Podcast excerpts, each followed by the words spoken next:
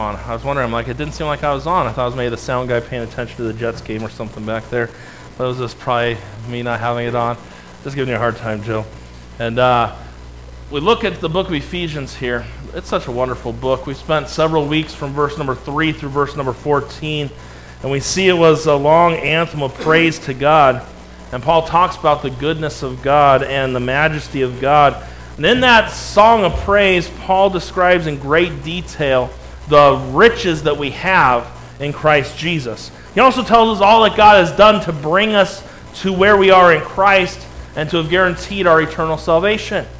And after telling these Christians much of what God has done for them, we see in this passage of Scripture today, Paul begins to bare his heart and begins to, to the people of God.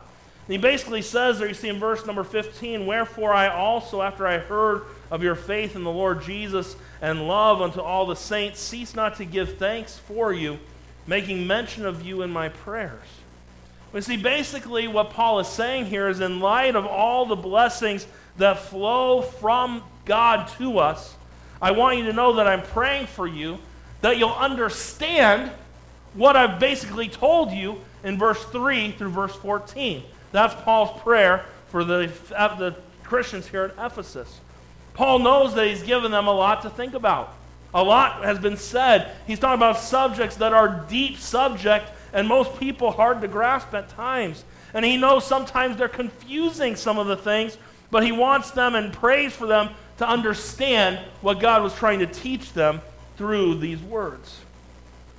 If you look down with me at verse number 18 for a second, I'm going to give you my title for today, and then we'll go back up to verse 15 and run through all of this. We see in verse 15, or verse 18, says, The eyes of your understanding being enlightened. Look at these four words. That ye may know what is the hope of his calling, and what the riches of the glory of his inheritance in the saints. I want to preach and for a little bit this morning on those four words that you might know. There are two thoughts in view of these verses. First, there's a word of praise for the saints, and then there's a word of prayer for the saints. We'll get to all of that here this morning. And I want you to consider these thoughts so that you may know what God's trying to teach you here this morning. Number one, we see a word of praise for the saints. Paul's been writing about the way of salvation. He's already told us that we're saved by grace. And salvation is God's doing from start to finish. It's all about Him. He did it all for us. And when we talk about these things, Paul offers some praise regarding their relationship with Jesus, which leads us to letter A. We see there's a praise for their profession. Paul tells them that he heard of their faith in the Lord Jesus. And that faith is referring to the simple act of believing the gospel. Paul's commending the believers here in Ephesus for their salvation and placing their faith, their faith in Jesus Christ. Aren't you thankful for salvation today? Aren't you thankful that your name, if you're saved here today, that your name is written in the book of life? That no one can take your name out. The Bible talks about rejoice that your name is written in heaven. Rejoice about it. It's something to be thankful for. We see Paul, he praises them for their profession of faith. And let me just make sure we understand something today. And I know I probably beat it like a dead horse, I understand it, or a broken record, but believing the gospel is the only means of salvation for any soul. When we talk about Romans chapter 10, verse number 9, that thou shalt confess with thy mouth the Lord Jesus and shalt believe in thine heart that God hath raised him from the dead. Look what the Bible says thou shalt be saved. Bible tells us in Acts chapter 16, verse 30 and 31, and he brought them out and said, Sirs, what must I do to be saved? It doesn't say next, go to church, join a church, get baptized in that church, give your tithes in that church, do this or that. No, and they said, believe on the Lord Jesus Christ, and thou shalt be saved, and thy house. Salvation is putting your faith and trust in Jesus Christ, what he did for you on the cross. You see, for by grace are ye saved through faith, and that not of yourselves. It's the gift of God, and not of works, lest any man should boast. Say, Pastor, you talk about it often. The reason I stress salvation often comes only, and you understand, salvation only comes by believing the gospel. The problem is most, a lot of churches, not most, but some, a lot of churches today don't preach the gospel anymore. What is the gospel? I am glad you asked me. The Bible says in 1 Corinthians chapter 15, verse 3 and 4, But I delivered unto you first of all, which I also received. Now look, here's the gospel. Are you ready? How that Christ died for our sins, according to the scriptures, and that he was buried, and that he rose again the third day, according to the scriptures. That's the gospel. That's the good news. There's nothing else besides that. Jesus Christ died for our sins according to the scriptures. He was buried. He rose again. Putting your faith in him and what he did, you can be saved. The gospel is as simple as understanding that Jesus Christ did these things and believing on him. What type of relationship and what kind of relationship do you have with the gospel? Far too many people are trusting in works some emotional experience that they had in being baptized or joining a church. None of those things can save a soul. It's the gospel, is what Jesus Christ did that saves a soul. There's praise for their profession, letter be. There's praise for their practice. verse 15, it says, After I heard of your faith in the Lord Jesus, and look at the next phrase, and love unto all the saints. Cease not to give thanks for you, making mention of you in my prayers. And love unto all saints. You see that there? After commending them for their faith in Jesus, Paul goes on to praise them for the fact that their salvation is real. How does Paul know? Because it's a they're bearing fruit. Paul says their love unto all saints. One of the defining characteristics of a Christian, our calling card should be our love for one another. Bible tells us, John chapter 13, verse 34 and 35, a new commandment I give unto you, that ye love one another. As I have loved you, and ye also love one another, by this shall all men know that you're my disciples. That you love one another, if you have love one for another. That's how people will know you're a follower of Christ. You know, it's not, oh, I comb my hair just right, got that part, got that tapered haircut, I got that suit on, I got that Bible underneath my arm, I do all these things. No, men are going to know you're a follower of Christ by your love for one another. How are you doing with that today? God is love. That's what the Bible teaches us. The Bible says, Beloved, let us love one another. For love is of God, and everyone that loveth is born of God and knoweth God. He that knoweth not knoweth not God, for God is love. Paul tells us that the love for the brethren is our calling card. If you don't have true, genuine love, then we're just a sounding brass or a tinkling cymbal. And though you have the gift of prophecy, though you understand all mysteries and have all knowledge and have all faith to move mountains, and have not charity, it profits you nothing. Though you give all your goods to the poor and offer your body to be burned, have not charity, it means nothing. We see that he was praising them for their love. True salvation flows from the heart of the believer out to others. True salvation produces true love in our lives. Produces a love that does more than just talk. It acts 1 John 3.18. The Bible tells us my little children, let not love in word, neither in tongue, but in deed and in truth.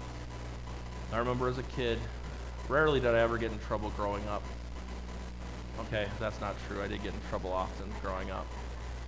Uh, yeah, I'll just leave it at that. I won't go any further than that.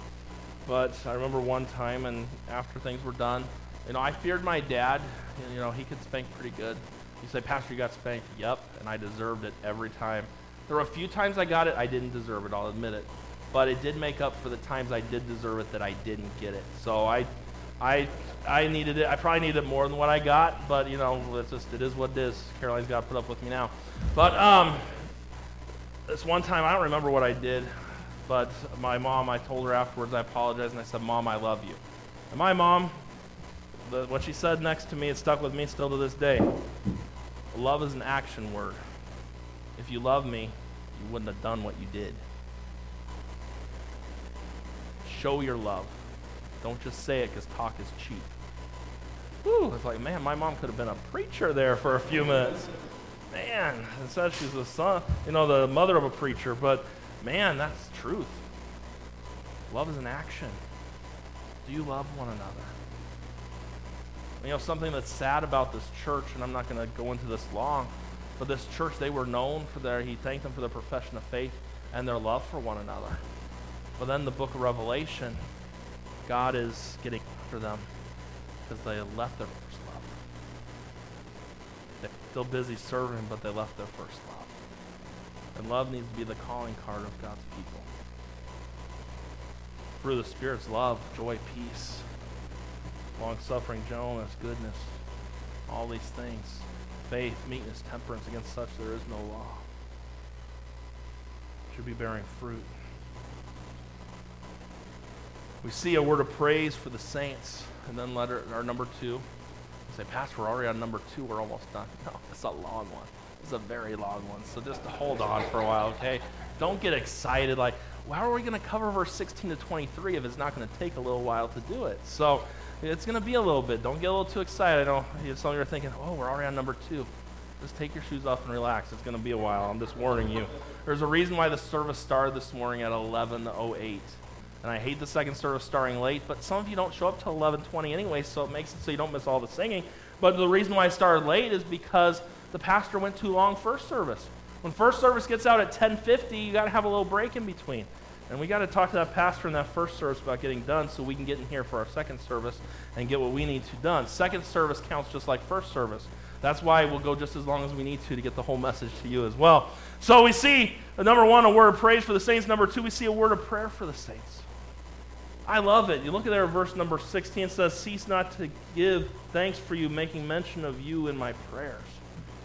He prayed for the people there in Ephesus. It's a wonderful thing when people pray for one another. It is. Don't ever lose sight of that. I, um, a lot of times, and I know when we have struggles and trials going on in our lives, I will text someone and I reach out and I'll and I reach out to people often. And one of the things that I always say, and sometimes to people it sounds kind of redundant, I'm praying for you. But there's nothing greater we could do for one another than pray. There's nothing greater. Don't ever take it lightly that someone is praying for you. I appreciate people will text me at times and they'll just say, Pastor, I'm praying for you. And man, that just, there's just something about it. That's something special. I remember um, Susan sitting back over here in the back and to know we've been at church a couple times and I get a text from a number I've never even seen before. And Pastor, I was gonna I want to pray for you. Is there anything I can pray for? I'm like, man, I'm like, first off, who is this? I'm like, should I know who this is? And then a minute. But that made my day, knowing that someone was praying for me. You should, it should make, prayer is a special thing.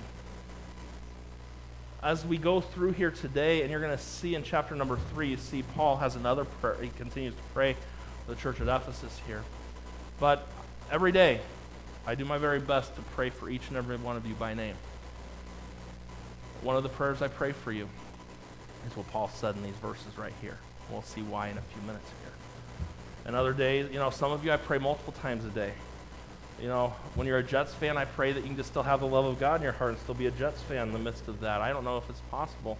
Or the only thing worse would be a Raiders fan or be these Patriots that pick up a great player yesterday. You know, anyways, we won't talk about the Patriots or football. Who cares about football? We see a word of prayer for the saints we see that Paul goes through some things, and he wants the believers to understand some things. He wants them to see some things that the church at Col- the, in Colossians, the church at Colossae, they didn't quite get. Christian, realize something this morning. You are complete in Him. You need nothing else. You don't. You say, Pastor, it just feels like I need something new, something fresh in my life as a saved person, you have all you need. You're complete today. You need nothing else. And Paul wanted the believers to know, and he was praying that they would just understand some of the things that he had talked about in this passage. He wanted them to know that they're complete in Jesus. He wanted them to avoid the trap of falling into, like the believers at the Colossian church did. When you read the book of Colossians, and we're not doing a study there, I know. Maybe someday we will, but we're not doing it now They, they basically, in some of the past, they believed they were missing something. They needed something else. And th- they didn't need anything else. They had Jesus. But they weren't sure that he was enough. They seemed to be searching for something, some deeper knowledge that they were looking for to make them more spiritual. They resorted to human. I want you to go with me to Colossians for a minute. I know we're in Ephesians, but go there for a minute, chapter 2. Hold your place here because we'll be back in a minute. It's only a few pages away. You can do it. There are a lot of verses. That's why I didn't put them up on the screen. I figured we could just turn there and look at them. Look at what the Bible says in Colossians 2, verse number 8.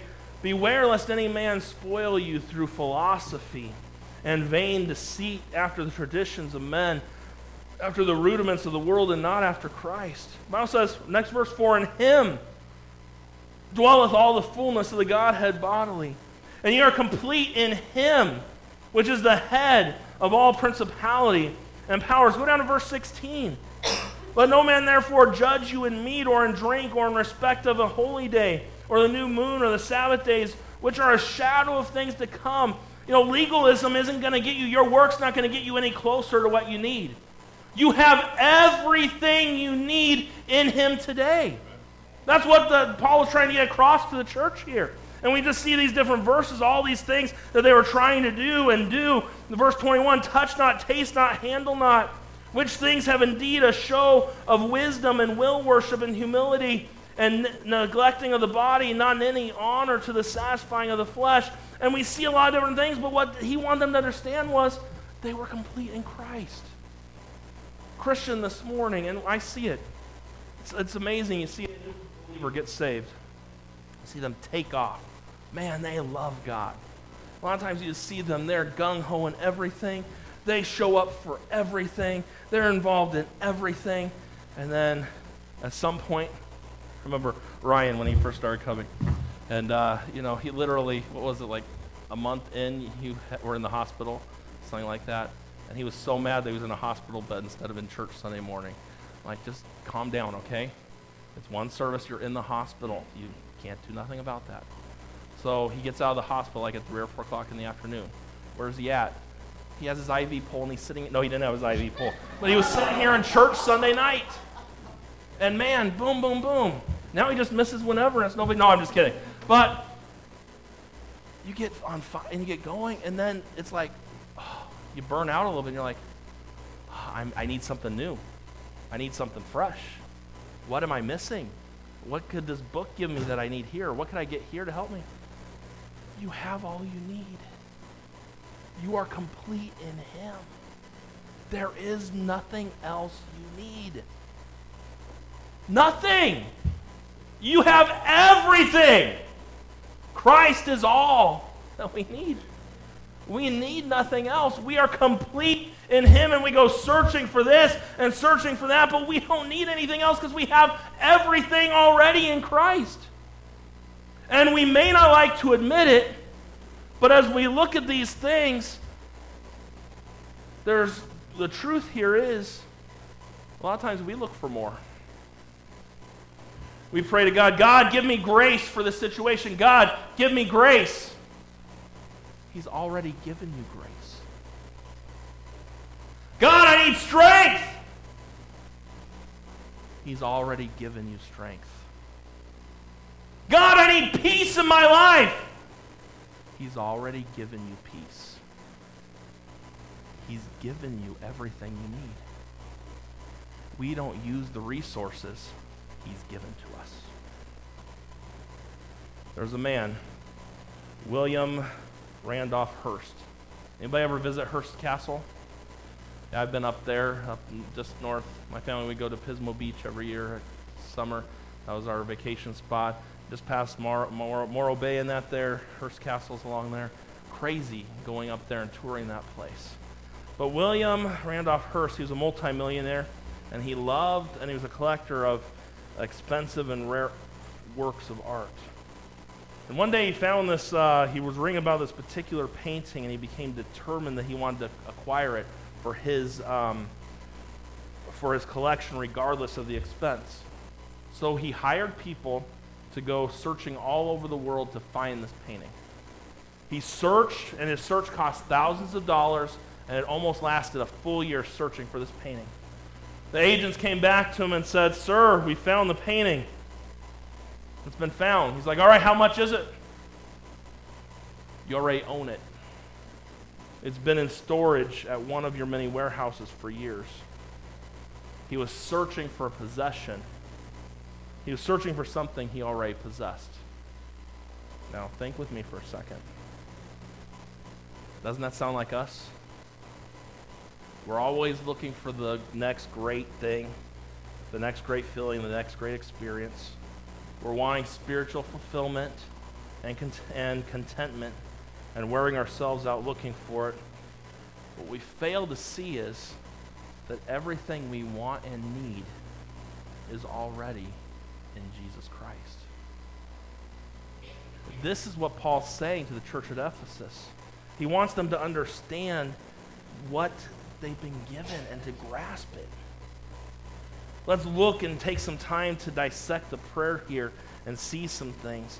And notice the request that Paul makes in these verses. We see, first of all, he prays. Look at verse number 17. So we see back in our text here in Ephesians chapter 1.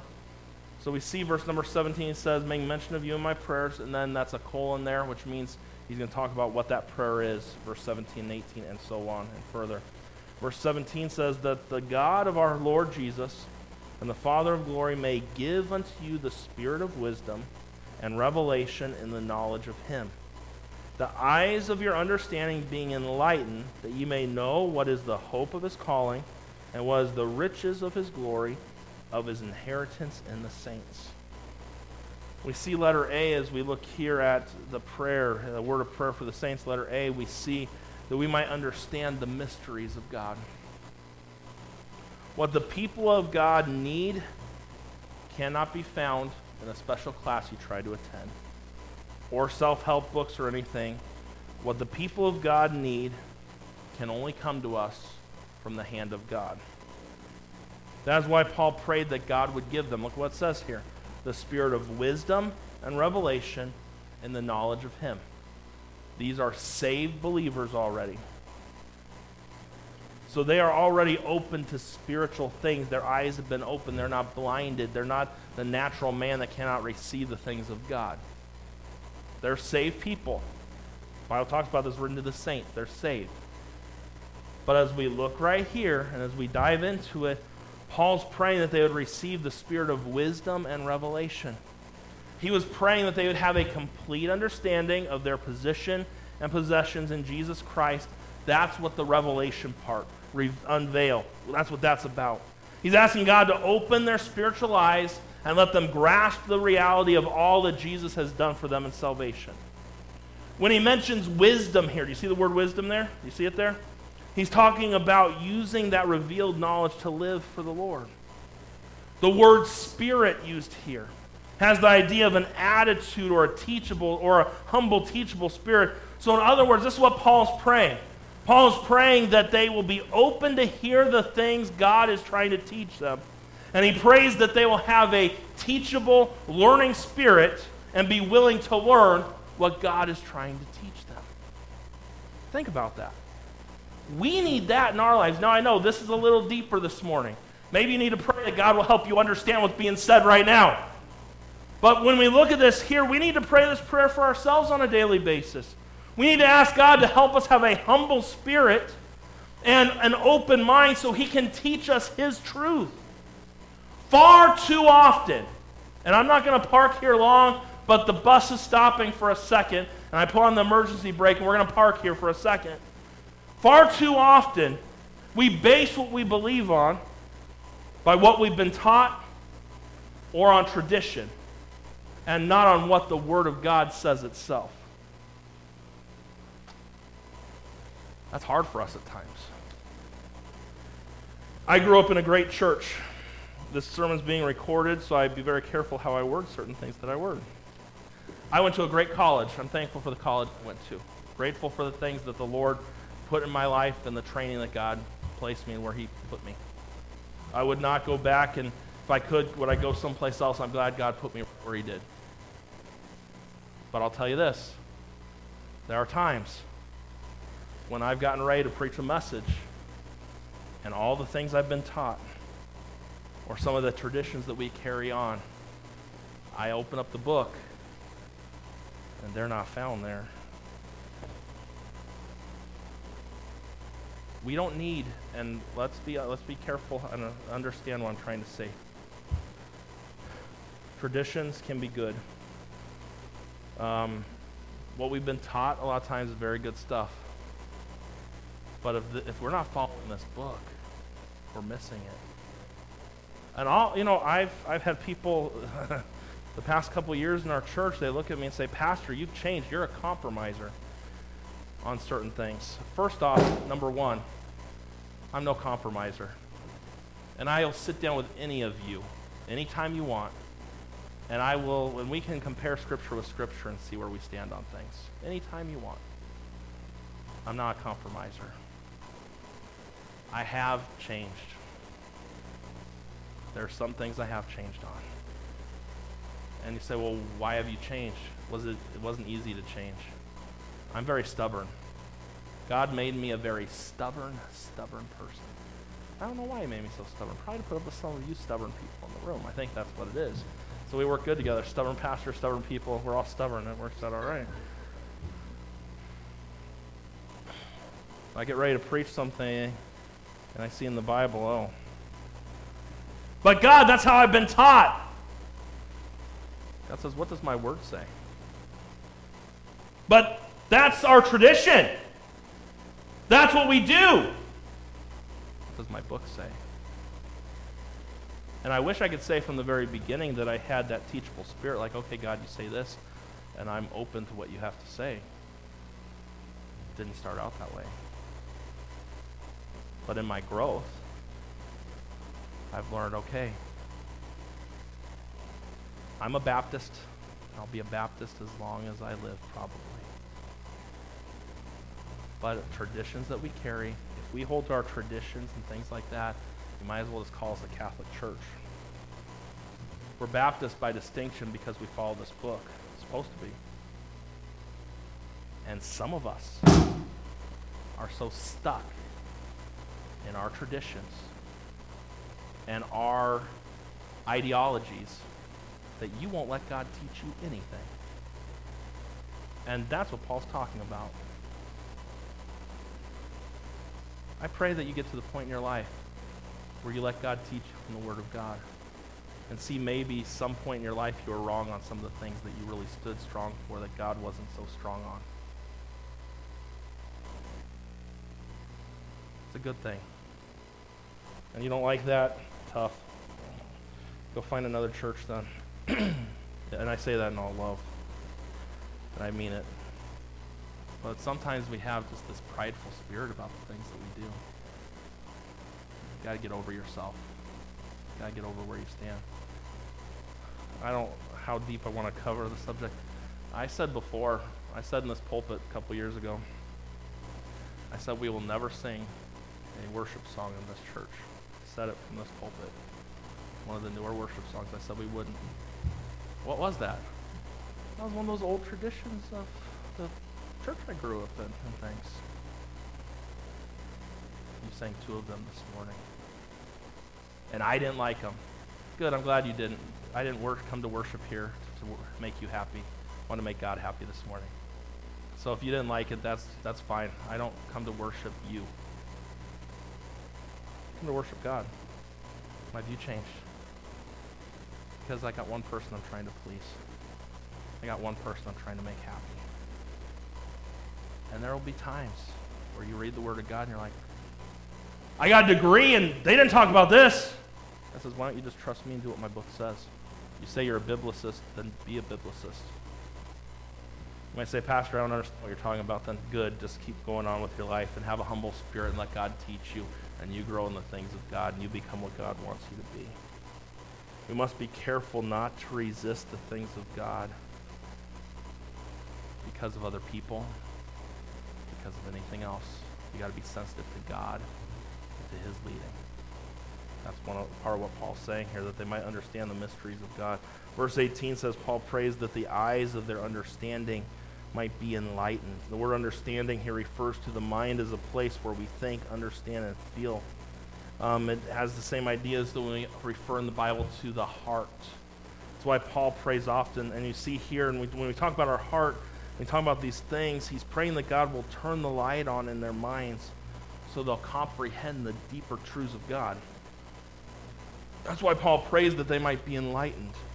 Paul doesn't want the people of God to operate solely on feelings and emotion. He wants them to live out their lives based on the truths of God's word.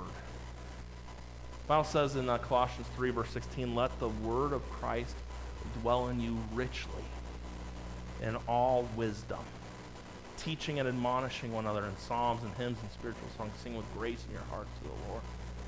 That's what we need. We need the Word of God dwelling in us richly, teaching us where we stand. That's what Paul's talking about here. See, when our hearts and minds are controlled by the Word of God under the direction of the Spirit of God, He enables us to understand the deeper things of God and how they relate to everyday life. When that happens, the Bible and the truths it contains become practical in our daily lives. That was a lot to chew on there, but if you need to listen to that again, you can go listen to it on the website. Think about this way a way to view that truth. Two of Jesus' disciples were on the road to Emmaus. Jesus was speaking to them. And the Bible says there that they their hearts burned in them as they talked with him. But they did not see him till their eyes were opened. The same is true with us. There are some truths that we'll hear, but we'll never believe them or understand them till the Spirit of God helps us have the ability to grasp onto it. What um what's that? John chapter 16, verse number 13 is all about. Howbeit when he, the Spirit of truth, has come, he will guide you into all truth. He'll guide you into it. And it says, and, whatsoever, and it says, For he shall not speak of himself, but whatsoever he shall hear, that shall he speak, and he shall show you things to come. He'll guide you into all truth. Paul wants them to understand the spiritual mysteries of God's plan. He mentions two parts. He mentions the hope of his calling, and that refers to the earthly and eternal destiny of the believer. God's plan for us while we're here is to be conformed to the image of his Son. God's plan for us is that we'll come to, as it says in Ephesians 4:13, the knowledge of the Son of God into a perfect man and into the measure, the stature, the fullness of Christ. You see, if we could grasp the truth, it would change our lives. Every blessing and every disruption, we could view them that God is at work in your lives to make us more like Jesus, it would help us as we go through the things we struggle with. He wants them also to understand the riches of the glory of his inheritance here. He wants them to know that there are even better things waiting for us down the road through Christ.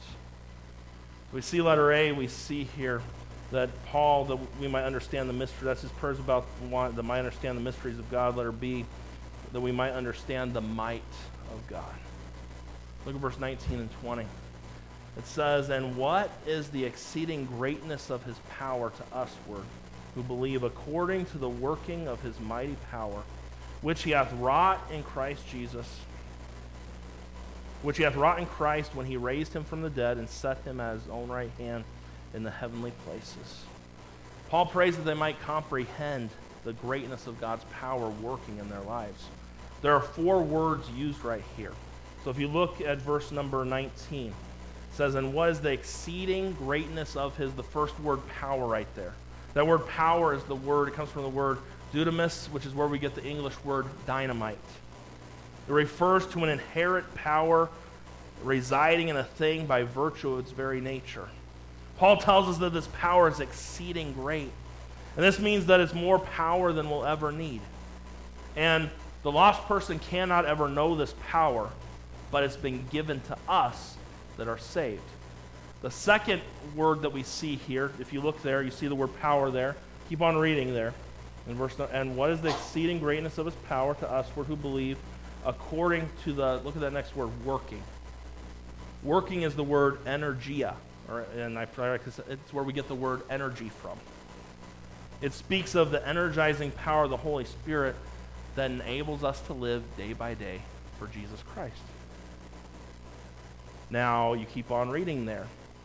You see to the working or the, ener- the energy he gives us of his mighty, the word mighty there, it speaks of ability, force, and strength. God enables us to do things it would be impossible to do without him. And then you see the last word there uh, to the working of his mighty power. The word power there is different than the word dunamis, which was the first word power. This word power here speaks of dominion or great power or strength. It basically means that the Spirit of God gives us the ability to have dominion over our lives. We have the power to live for God. Now, I could preach a whole message on those four words right there. And I gave those to you quickly today. I understand that. Why is it important to, to look and understand the power of God? It's important to understand it because we're always asking God for strength and for power when He's already given it to us. It's there already. We already possess, when we think about this, we pray. We pray for strength all the time. We pray for power, power to witness. Guess what? There's already power to witness. Romans 1.16. The Bible tells us, For I am not ashamed of the gospel of Christ, for it is what? The power of God unto salvation. We pray for strength to endure sufferings when God has already promised us all the power we need. And we pray for power to do the will of God. But he's already given us the power to do that. Philippians 2.13. Do you have that verse? You don't have Philippians 2.13? You have it on your paper there? No, you don't have it on your paper there. So I'll turn there and read it for you. Philippians 2.13. The Bible says, For it is God which worketh in you both to will and to do of his good pleasure. And all I'm trying to tell you is this. You already have the power you need it was given to you when you got saved. The power to serve God and see Him do great things in our life is already there. It just needs to be exercised. That's why the Bible talks about Ephesians 3, verse number 20. The Bible tells us, Now unto him that is able to do exceedingly abundantly above all that we ask or think, according to the power that worketh in us. It just needs to be exercised. And what's that power that worketh in us? Think about this, and this is pretty neat to think about. Go back to verse 20 of chapter 1. have I lost anybody yet today? You all have been very good listeners today. You're doing pretty good. Say, Pastor, you've given us a load of stuff today. I did. You're getting more than you normally pay for. So give God a little extra in the offering plate today. No, I'm just teasing. Chapter 1, verse number 20. This power, it's the same power which he wrought in Christ when he raised him from the dead and set him at his own right hand in the heavenly places. We're given an illustration of the awesome power that worketh in us. The same power that invaded the tomb of Jesus, raised him from the dead, and carried him home to heaven is the power that is working in our lives. That's right. Death conquering, life changing, resurrection power is at work in our lives all the time. Our need is not for more power, our need is for wisdom concerning how to use his power for his glory. Our prayer should be that God will help us to tap in to the resources he's given us moment by moment. What we need to do is try to grasp the awesome power that is ours through the Lord and what he wants to do. And then if you notice on your notes there, it looks like everything's done. And you know why it looks like everything's done there? because I forgot to give one last point on the outline. So you're going to write this one in. You have pins you've been filling in. You can add one more point. And I know you're thinking, ah, Pastor's done. One last thing. We're just about there. We only got to verse, what about verse 21 through 23? We can't leave those verses and not talk about them, right? Let Letter C, that we might understand the majesty of Christ. Paul had three requests that he was praying for. First one was that they might understand the mysteries of God. Secondly, that they might understand the might of God. And thirdly, that they might understand the majesty of Christ. If they can grasp his plan and his power and understand who he is, they'll be able to weather anything that life throws at them. Once, when Timothy was overwhelmed and discouraged by those who were against him, Paul gave him a recipe on how to get through it. I want you to see this real quick. Take your Bibles to 2 Timothy chapter number 2. Last service, I didn't have them look at these verses, so you get something special here that they didn't get. Something special just for the second service here. So, Second Timothy, chapter number two. Look at verse number eight. It says, Remember that Jesus Christ of the seed of David was raised from the dead according to the, my gospel, wherein I suffer trouble as an evildoer, even in bonds, but the word of God is not bound. Therefore I endure all things for the elect's sake, that they may also obtain the salvation which is in Christ Jesus with eternal glory. When we understand that Jesus, who he is, he became a man, was crucified, rose again. Now he's seated at the right hand of God in glory, and he's interceding for us. It helps us get through whatever's going on. You see, this morning, the Lord is, that we serve is not some poor, pitiful, pitiful fellow who was crucified, lost his life. Our Lord came out of the tomb. There's power. Now he's seated at the right hand of God in heaven, and he is far above all powers on this earthly world or even in the spiritual realm. And Paul is telling us by using the words that he does is Jesus is farly superior and vastly superior to all earthly rulers. He also reminds us that Jesus is superior to Satan, to principalities, to anything. And that someday every knee is going to bow and every tongue is going to confess that Jesus Christ is Lord to the glory of God the Father. Then in verse 21 and 22, he tells us that Jesus is the head and the fullness of the church. He's our authority, He's the one who gives our marching orders. We are to bow to His will in all things as we serve Him in this world. He's the head of the church. He does not give the authority to man, to a board, or to an influential family. He is the head of the church. He alone is the head of the church. No pastor is the head of the church. He's the head of the church, and He alone is to be praised and worshiped and exalted, and He is to be honored, and He is to be the centerpiece of everything that we do. And not only is He our head, but He's our fullness. He's our fullness. of everything that you need in Christ. There might be someone here this morning that's not saved. What can I say to you this morning? Believe the gospel. Trust Christ. Get saved this morning. You might be here this morning and you not don't have a good grasp on the things that we're talking about today. You need to come to God and ask Him to open up your spiritual eyes and ask Him to give you understanding concerning the deeper things of God and have a teachable spirit and let Him teach you some things. And then others just need to live and praise and worship Him. A lot packed into this first chapter, and we're just beginning. We got five more chapters to go. Paul gives a long anthem of praise to God from verse 3 to 14. And his prayer is that they might know and grasp what they truly have. Christian Day, the problem we have is most Christians are like William Hearst. Man, he heard about this painting he wanted, and he wanted anything he could to get it. And after spending tons of money and all this wasted time, he had it in his possession the whole time. And as Christians, sometimes we go around, I'm missing something, I need something, I need this, I need that. We need nothing. Complete in thee. Complete. You need nothing else. You just need some wisdom and some understanding on what He's given to you. That's what we need. We don't need nothing new. We need to learn what we already have. It's powerful. It could change a Christian's life if you would let it. Father, thank